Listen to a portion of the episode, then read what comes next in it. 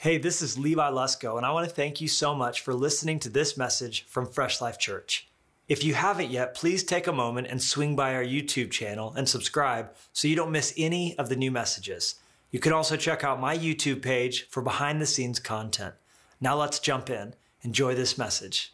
So, at his height, Pablo Escobar was the seventh richest person in the world, which is really hard to believe and hard to even fathom that this uh, drug trafficker who built a, a cocaine empire uh, became the seventh wealthiest person in the entire world, according to Forbes magazine. At the height of his success, he was raking in, they say, about $420 million every single week. It's hard to even get your head around that kind of a number. Over $400 million coming in every single week. Of course, this led to a net worth at the time of his death uh, of something around $30 billion, which in today's currency with inflation, we're talking like $50 billion. So it's just, just ridiculous money. In fact, it was so much money that it became a, a problem because what do you do with all that money? And uh, his, his brother was an accountant and wrote a book after his, his, brother's death and kind of revealed some of the things that they tried to do. You know, they, they tried to put as much as they could in, you know, bank, uh, banks overseas. Uh, but Pablo insisted that he be the only one that, that had the account numbers. So when he died, so much of that, that wealth is literally just sitting there frozen in accounts that no one knows even how to access. So, what they did with a lot of the money, and this is just absolutely crazy, is they just buried it. Real creative, right? They just literally like, let's just dig a hole in the ground. And so that's, that's what they would do. Uh, they, would, they, would, they would bundle it and, and all that. And, and it, this is actually one of the craziest details to sort of like show you how much money we're talking about when 420 million is coming in. Uh, I mean, you can only spend so much on cars and planes, and the two submarines that he had. He also started his own personal zoo uh, in Colombia uh, when he wasn't buying islands that were used for great festivals later. Uh, but, uh, but, but, but basically, for wealthy millennials who needed something fun to do, all right, on Netflix. Uh, but, but basically, uh, they were spending at the peak of the craziness of this narco money coming in uh, $2,500 every single year on rubber bands just to bundle the Benjamins.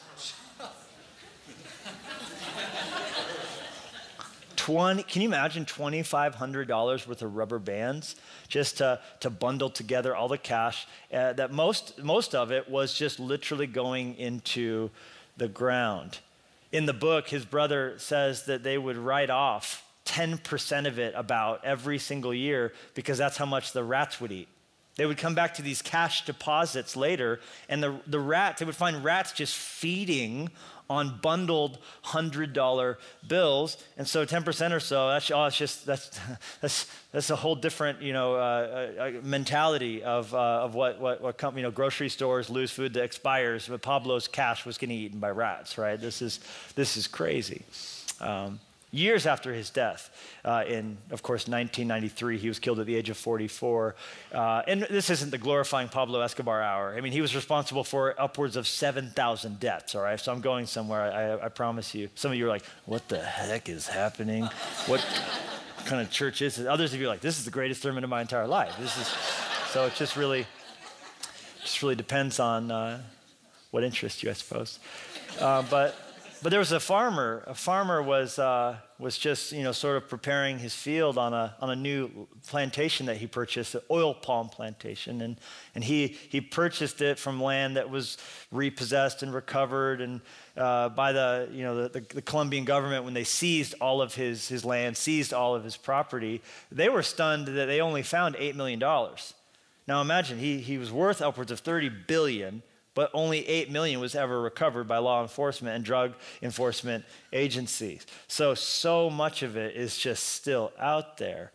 But this, this part, sort of the, the, a clue emerged when this, this Colombian farmer, you know, he's got an excavator going and clink, it hits something metal, right? Like classic, right? This is Pirates of the Caribbean edition, right? clink, right? Oh, and, and, and it was, it was a, the whole field, literally the whole field was full of those Walter White, Heisenberg metal barrels, right? And, uh, and casual reference, some of you got it, some of you have no idea what I'm talking about. Uh, crystal blue persuasion barrels, right?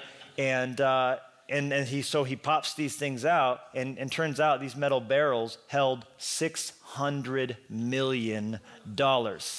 And this was just one of many of the cash deposits sprinkled, they believe, all over Colombia, perhaps Mexico. Uh, money from Pablo Escobar's hiding has been found as far as in Miami, Florida.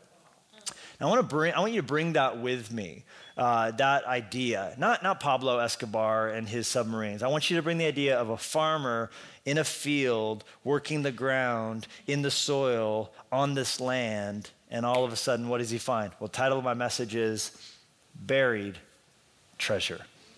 For that is, in fact, exactly what's on Paul's mind as he, in 2 Corinthians 4, verses 6 and 7, our passage for today, says, For it is the God who commanded light to shine out of darkness, who has shown in our hearts, look at this, to give the light of the knowledge of the glory of God in the face of Jesus Christ.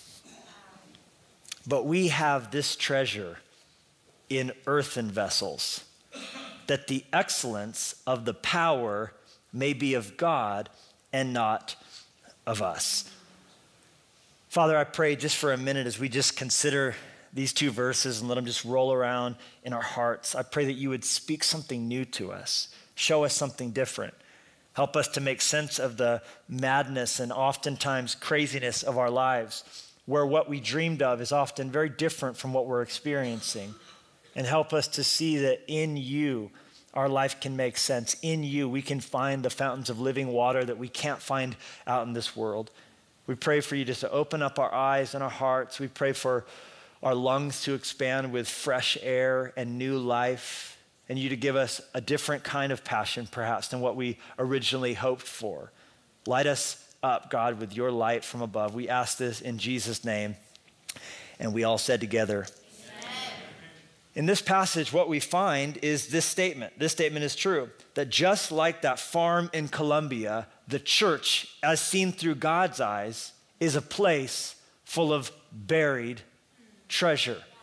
Now, in the New Testament, and we've been kind of camped out on this idea, we have these two sister analogies used to explain the church. We have a structure and we have soil. We have house and we have land. We have both the metaphor of a building that's built full of living stones, but we also have this, this metaphor of, of land where you and I are all parts of the soil that are in this field. So we're living stones, but we're also earthen vessels. That's what this passage says. We're God's home, yes. And that's how they become connected because, yes, we're God's home, but listen, we are His home made out of mud, made out of earth. Now, in the, in the most literal sense, this is actually biologically true. If you look at what composes our body, it is very much the same as the ground, and that's why we so easily, after we die, we return ashes to ashes. Finish it with me if you know it, and dust to dust. That's how we started out, y'all. Talk about started from the bottom, now we're here. Genesis chapter 2 puts it this way The Lord God formed man of the dust of the ground. You can picture him there gathering the dust into a pile. And then what did he do? He breathed into his nostrils the breath of life. And then man became a, li- a life a full of full, a living being. All right. this is the hard words. It's got multiple syllables, right? Pray for me. Now, now if you could have, if you could have paused time, if maybe you were an angel, because there's no one else there to witness this, this moment. You know, he had just, God had just finished creating the world. He had just finished breathing the Milky Way into, into, into formation and, and all that he did in the, the Great Barrier Reef and, and, and the Grand Canyon and, and, and the Mariana Trench. I mean, just think about all this. Oh, and, he, and he's finished this world. He's, he's divided water from land and he's created all these animals and birds of the air and fish of the sea. But now he has turned to what he has dubbed the crown jewel of creation. not because we were more powerful than the angels. No, we've been set a little lower than the angels. But what caused us to be a cut above was that out of all the things that God had it in his mind to create in those six days, we were the only thing that were trusted with the most important thing that there is. We were made in God's image, trusted with his likeness. And as he said, so to speak, to all of creation, but now watch this. He began to pile some dust together. And then if you would have just looked right there and, and, seen him stooped over with this, this, this, all you would have seen is a pile of dust. But God looked longingly at it and he would have explained, I don't see a pile of dirt. I see a home for my breath. And so he breathed into our nostrils, and so we rose, and so we are to this day a home for God's breath. And that is true individually, it's even more so true corporately. For as Jesus put it, this is Matthew chapter 18, where two or more are gathered together in my name, I am there with them in the midst. That's the power of the church. That's the power of our gathering together to worship. That's the power of coming together in small groups to have a cup of coffee together, to talk about the reality of life together, to commiserate when life is awesome and terrible and, and something in between. That's the joy of life together. That's the joy of serving together. That's the joy of giving together. That's the joy of sacrifice. That's the joy of all that we get to do planted in the house of God as earthen vessels turned into living stones, all individually full of the Holy Spirit, but coming together somehow, some way, able to experience the transcendent glory, the knowledge of the glory of God in the face of Jesus Christ. But it's a treasure we have in earthen vessels. The irony, the the, the interesting thing about that is that that puts the excellency and the power, all of the superlatives go on what goes inside the container, what goes inside the package. It's the Splenda you want, not the paper. It's the, the drink you want, not the straw. The canal is never the point. The pipe was never the point. All the pipes that, that went in when you, your house was plumbed, it was never about the pipes. You're like, I'm gonna have the best network of PVC anyone's ever seen. Great. You're going to get water? No. It's like, no, it's always about what flows through you. You see, the emphasis in this passage is never to make us feel like we're a big deal. It's never about you. It's always about what God wants to put in you, what God wants to do through you. You and I are still dirt. We're, we're just piles of dirt, but we're dirt full of God's breath. We're dirt full of God's power. We're, we're dirt that God has set his name upon. We're dirt that God's given a, a commission to. We're dirt that that, that he's called to this dance of, of life with him and relationship with him and community together with him. The power, the excellency, the, the, the authority, it all comes from what's inside of us. We have this treasure in earthen vessels. Y'all, it's buried treasure. It's treasure deep down inside of us. The excellence is about what's inside of us and not about us. But I love the word earthen vessels earthen vessels. We have treasure earthen vessels because it doesn't just speak to our origin story. It doesn't just help us to be emotionally set for Endgame because we saw Captain America 1 and suffered through Red Skull, right? We're not just reminded here of the Genesis account of mankind in this passage. What we're also given is a picture of the need for us to come together.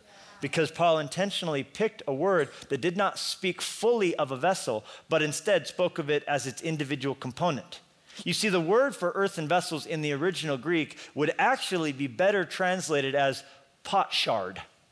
Shard. Come on, turn to your neighbor and say shard, right? Oh, it's a great word. Shard, right? A shard is a fracture. A, a shard is a broken piece of pottery. In fact, in that day, uh, writing utensils were so expensive and difficult to get your hands on. You could actually write on a pot. And if a pot was broken, they would never just throw the pieces away. They would always retain the individual fragments. And that was what they used for scrap paper back in the day because you could write on it for a little bit. So a broken pot, have no fear. And by the way, he had lots of choices for pots that he would speak to. The pot that he chose was their version of Tupperware. It was basically what you throw olive oil in, you throw leftovers in, you throw a little bit of wine in, you throw a little bit of grain in. It was the kind of utility workhorse pot that you have in that drawer somewhere in your kitchen, and you're always trying to figure out which lid goes on which one. And now there's nine different brands, and you're kind of frustrated because someone brought something over at one point, and it's not even in the hefty brand, it's in the Tupperware brand, and how you seal them, and they all have a secret place you got to push to get them to do the little burp, and, and then they seal good. And you know what I'm talking about? So that's what he, when he said earthen vessels, that's what he meant, but it's not even the whole thing, it's just a piece of it. So again, no one loves the Tupperware. They love what they put in the Tupperware. You love you some leftovers, like I love it, right? In the in the morning on Black Friday, there's nothing better in the world than some Thanksgiving leftovers, right? But the excellence is never the vessel; it's what the vessel contains. I want I want some I want some sweet potatoes. I want some macaroni and cheese. I, you see what I'm saying? And and so you think about what he's saying. He's saying it's not about us; it's about what goes inside of us. But it's not that any of us can contain all of what God wants to do through us. It's all of us coming together together like all the individual shards of pottery. God's written something on you, written something on you, written something on you, written something on me. And when we come together, we can hold the power and the glory of God in a way that we cannot by ourselves. Oh, I'm preaching so good on a nine o'clock Sunday morning. So that's what this passage is telling us, and that's how God wants us to live transformed, mad about the house, realizing and aware of the fact that we're meant to come together as one to hold this buried treasure the knowledge of the glory of God in the face of Jesus Christ, that others might see him as we all take our place as the shard. And when you leave your shard unfilled, there's a hole in the pot where you were meant to go. There's a, a leakiness to the pot where, where you are meant to be there, serving in that spot prayer wise, serving in that spot through taking your place in our, our fast when it comes at the beginning of the year, serving in sacrificial giving, serving in faithful, continual generosity, serving rostered on the team, serving in that small group so someone else can come into that group and hear that story. How, how touched were you?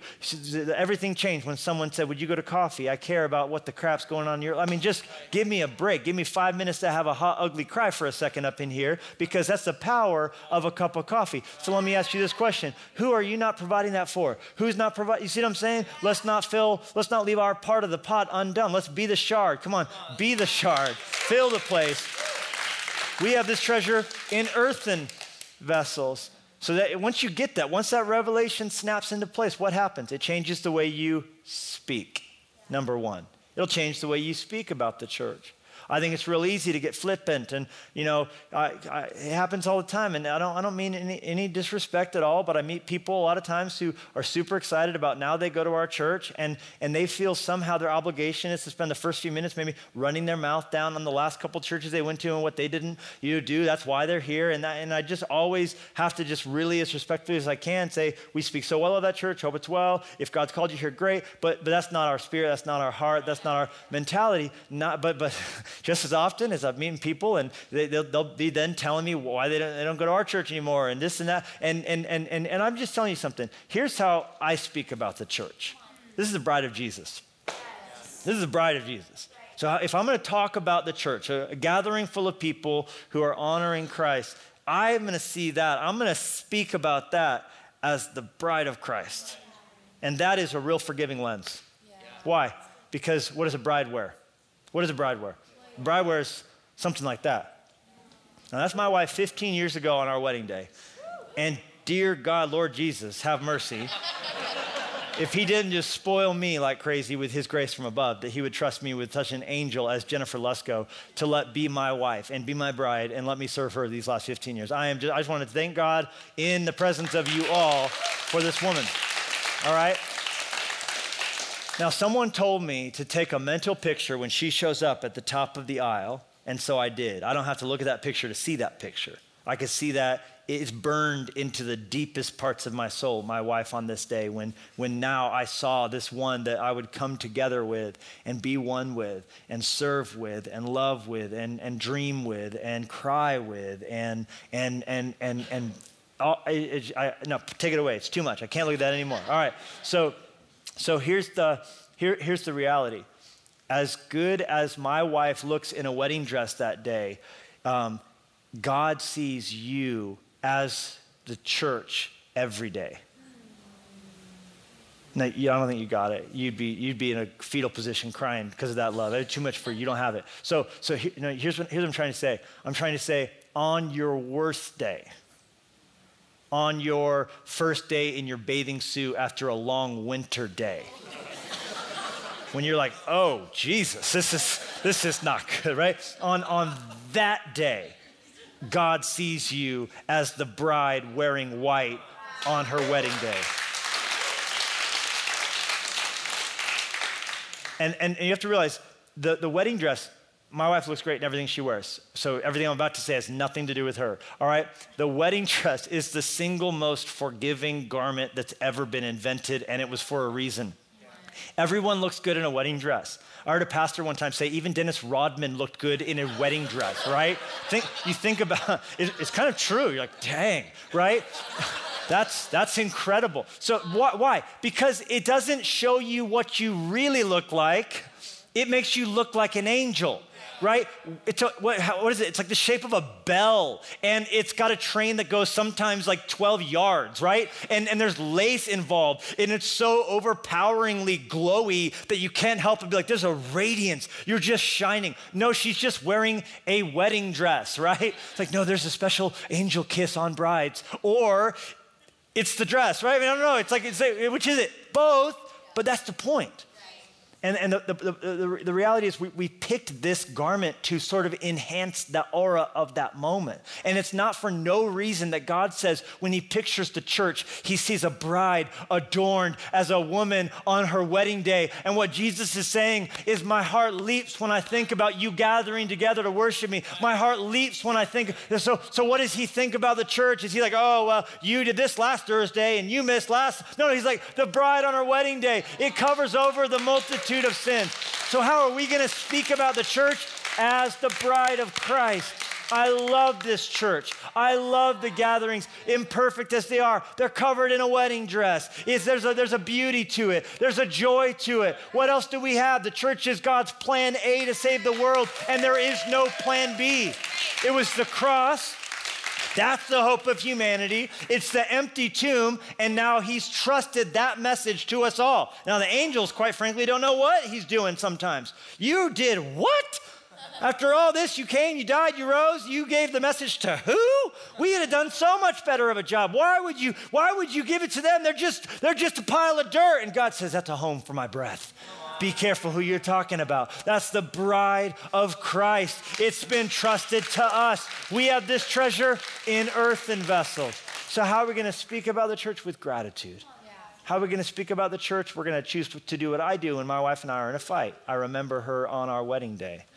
And even when I'm frustrated, even when I'm frazzled, even when she's frazzled, when I'm wrong, you know, that's the moment. It's remember the joy. It's go back to the beginning. It's do the first things. I see her as the bride on her wedding day. I don't treat her like I want to in the moment. I treat her like that woman deserves to be treated. And she does the same. And that's the service together, honoring Jesus that changes the game. And that spirit needs to infect the local church. I'm, I'm, I, don't, I don't got ears to hear someone talking bad about the bride of Jesus. You go, I'm not Jesus, yes, church, no. Really? Tell me how that conversation's gonna go. Jesus, thanks for everything you did. Love you. By the way, hate your wife, right? Your, your, relationship can't do well when you hate the thing he loves the most. What is Jesus passionate about? Building his church, using his church, changing the world through his church. Come on, let's, who's thankful for the local church? Who's thankful? Who's thankful for Fresh Life Church? I'm thankful for it. I love it. Uh, my life's been blessed by it. It's what I'm going to give my life to. I believe that God is using us. We're messed up. Yep. We're, we're full of sinners. Totally. But let's let's build it. Let's let's be mad about the house. All right. Okay. So so that's that's how we're going to speak about it, and that's also going to drive how we sacrifice for it. We're going to sacrifice for it. You know, when you're building a house, you just know it's, it's going to be expensive. And you just know, like I, you talk to, to, some people on our team, some people in our lives, maybe just built a house, and, and they're so excited because they got that down payment. They, they worked hard for it. When you're building something, you have this long term mentality that, that we're doing something big here. And so, I mean, we get Dave Ramsey it for a second. We're gonna live like no one else, right? Eventually, we'll give like no one else. In the meantime, we're not going out to eat like anybody else, right?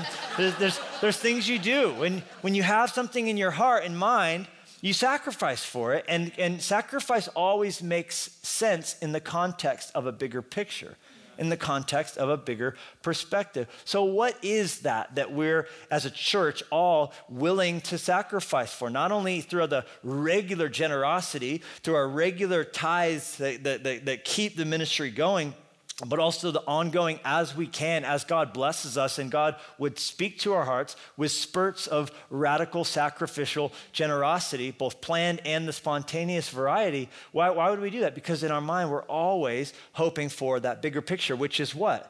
Legacy legacy, not just the ministry we're doing, the ministry we're not doing yet. We're not going, wow, that's great. We got a prison uh, church in Deer Lodge, and that, that we've seen hundreds of inmates give their lives to Jesus. Because we go, what about the prisons we don't have church in? You don't, you don't have a heart for the state prison in Oregon? What about the one in Utah? We don't have a ministry mentality for Wyoming? Doesn't our heart burn for the locations we haven't opened yet? I was having dinner with some friends and I told them that uh, one of the things that I always joke with is Fresh Life San Diego. Fresh Life San Diego, what about San Diego? We're trying to build leaders because what about Fresh Life San Diego? Which not only am I going to apply as the campus pastor for that one when it comes, but but, but the mentality for us is never about what we're doing, it's what we haven't yet done yet. It's a legacy, it's a bigger picture, it's a perspective to expand. We're always in a perpetual state of addition. We need to create more bandwidth and margins so, and, and raise up more leaders, and all of us give more so that we can do the ministry we're not yet doing. Oh, this church is so big. Really? It's a tiny church. There's like 8 billion people in this world, and we only get 70 years to reach them all. So what are we doing? There's not a moment to lose. We got to have the spirit of sacrifice so there can be legacy. Do you know there's only two places in the world to see hippopotamuses in the wild? two. One is Africa, the other is South America. Because Pablo Escobar built a zoo. And he had elephants and he had rhinos and all kind of animal. That when the Colombian government seized his, his zoo, his lands, they, uh, they turned over most of the animals to the Colombian zoo but there were four hippopotamuses they didn't know what to do with, and the zoo had no way to contain them, and so they decided to just let them free. Flash forward almost 30 years, and there are uh, what's described by some as a bomb waiting to explode in the hippopotamus crisis of South America because their populations are expanding. They've been found as far as 100 miles away from where they were originally let go. Uh, they have no natural predator, where in Africa, as, as young kids, they could be eaten by a lion or a, a crocodile. In South America, there are no such things, so they thrive. In Africa, there's uh, natural rhythms and cycles of drought uh, that kind of keep the population in check. There's no such drought in South America. And so basically, the conditions under which they live has been described as a hippo heaven. And all of these hippos are living their best life now. Hashtag, right? So you have now what is going to be quickly escalating and spiraling into a, uh, a, habitat shift. And they say it could wipe out the manatees, but don't worry, if we just turn back to plastic straws, I think we could kill the hippos. Uh, so so, so here, here's what's crazy the ultimate long term legacy of Pablo Escobar might be the introduction of hippos to South America. They may, it may be too late. It may be a thing where they eventually, ultimately, are, are dominating uh, in, in that entire continent. So here's my question to you What will be said of us 30 years after we're dead? Because it's, it's coming. I mean, there's, there's going to be a day when we've been dead for 30 years, and all I'm saying is let's live so that we did something and built something so that our great grandchildren might be reached by those who are a part of the work that were reached under our watch. Let's dig deeper. Let's build a little bit more. Let's give a little bit more with a spirit of sacrificial generosity so there might be the legacy. I don't want the story of my life to just be the story of hippos. I want to reach some people for Christ. Yeah. Sacrifice. This also will change how we handle setbacks. Talk about a house. You know what I've learned about building a house? There are setbacks. Takes longer, it costs more. This is anecdotal at this point, right? You know, people always say, you know, it takes longer. And I'm like, yeah, it probably costs more too. Yeah, it costs more. And then, hey, yeah. Setbacks. It's a real thing.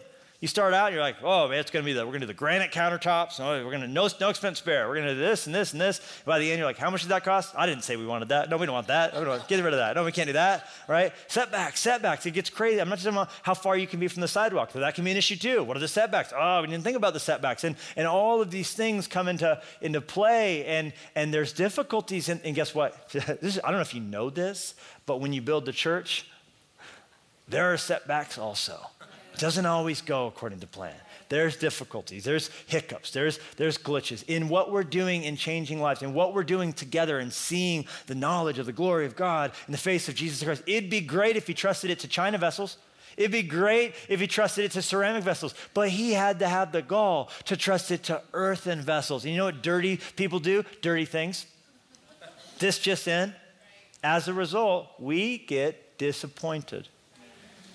And that's a good thing, believe it or not. At least that's what Dietrich Bonhoeffer said. He said it, and he put it better than I did. He said this Church is a place where our dreams are shattered, and that is a good thing.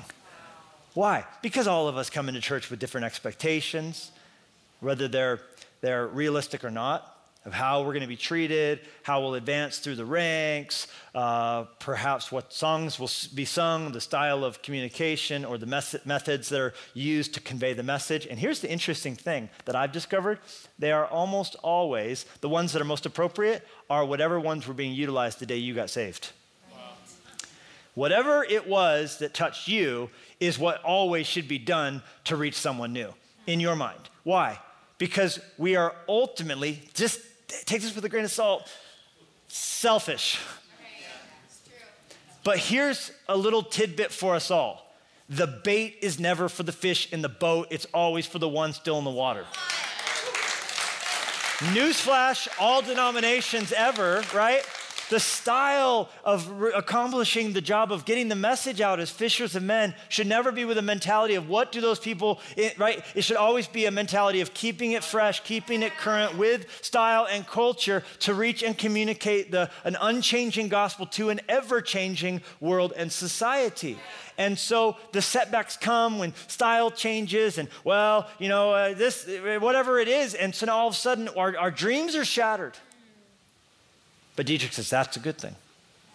Why? Because only then, when our false expectations are punctured, are we poised and positioned to actually receive the grace of God in the goodness of each other. Because in the reality of the nitty gritty of life together and the friction and the sparks at times, there we are poised to actually experience the powerful move of the Holy Spirit.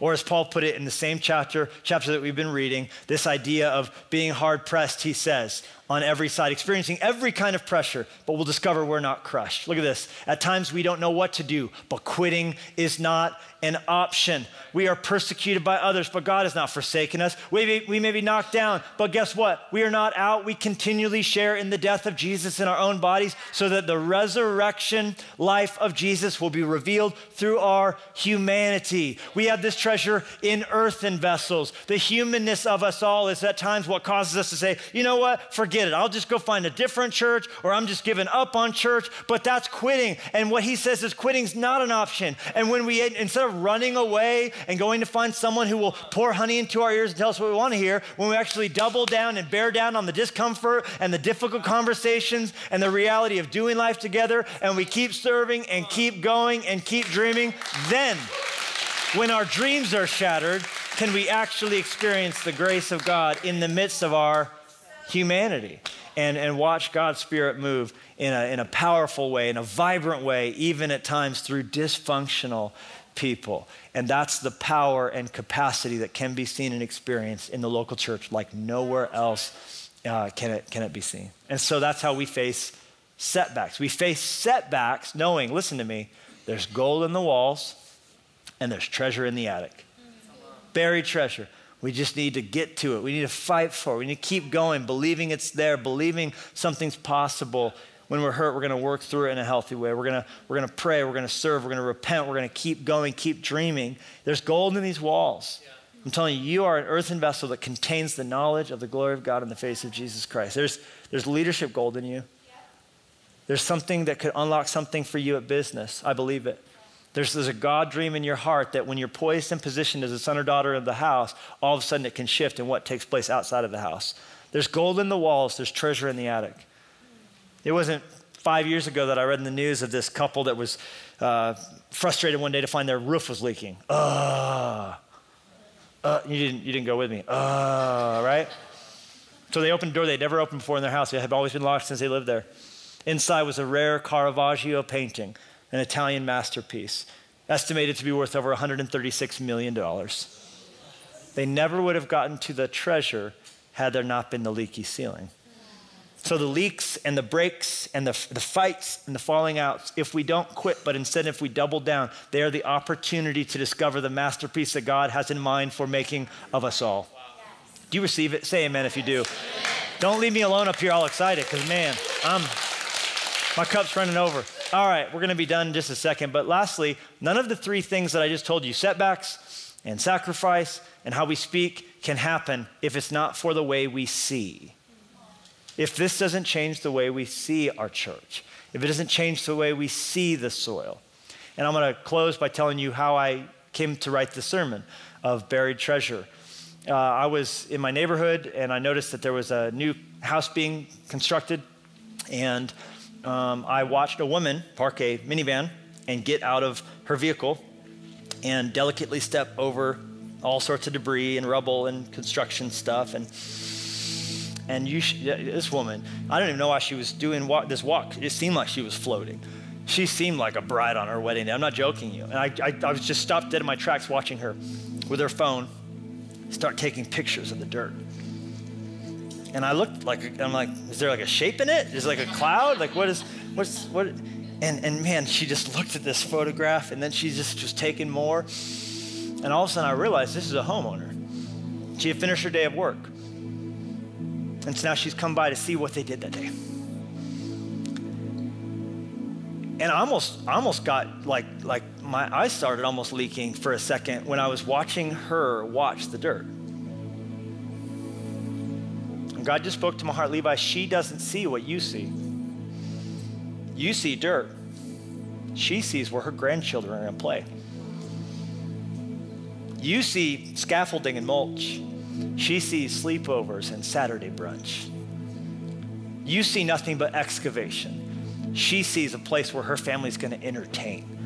She sees a place where her, her and her husband are going to sit on the porch and, and, and drink tea and watch the kids play. She sees a home. All you see is mess. You see, everything changes when you're mad about the house. Hey, thank you so much for listening to this message. If you live in Montana, Utah, Oregon, or Wyoming, we'd love to see you in person at one of our Fresh Life locations, where there are amazing small groups and programs for students and all sorts of different things to help you grow in your relationship with God. Also, check out freshlife.church, where you can give and support this ministry financially. Well, thanks again for listening and have a great day.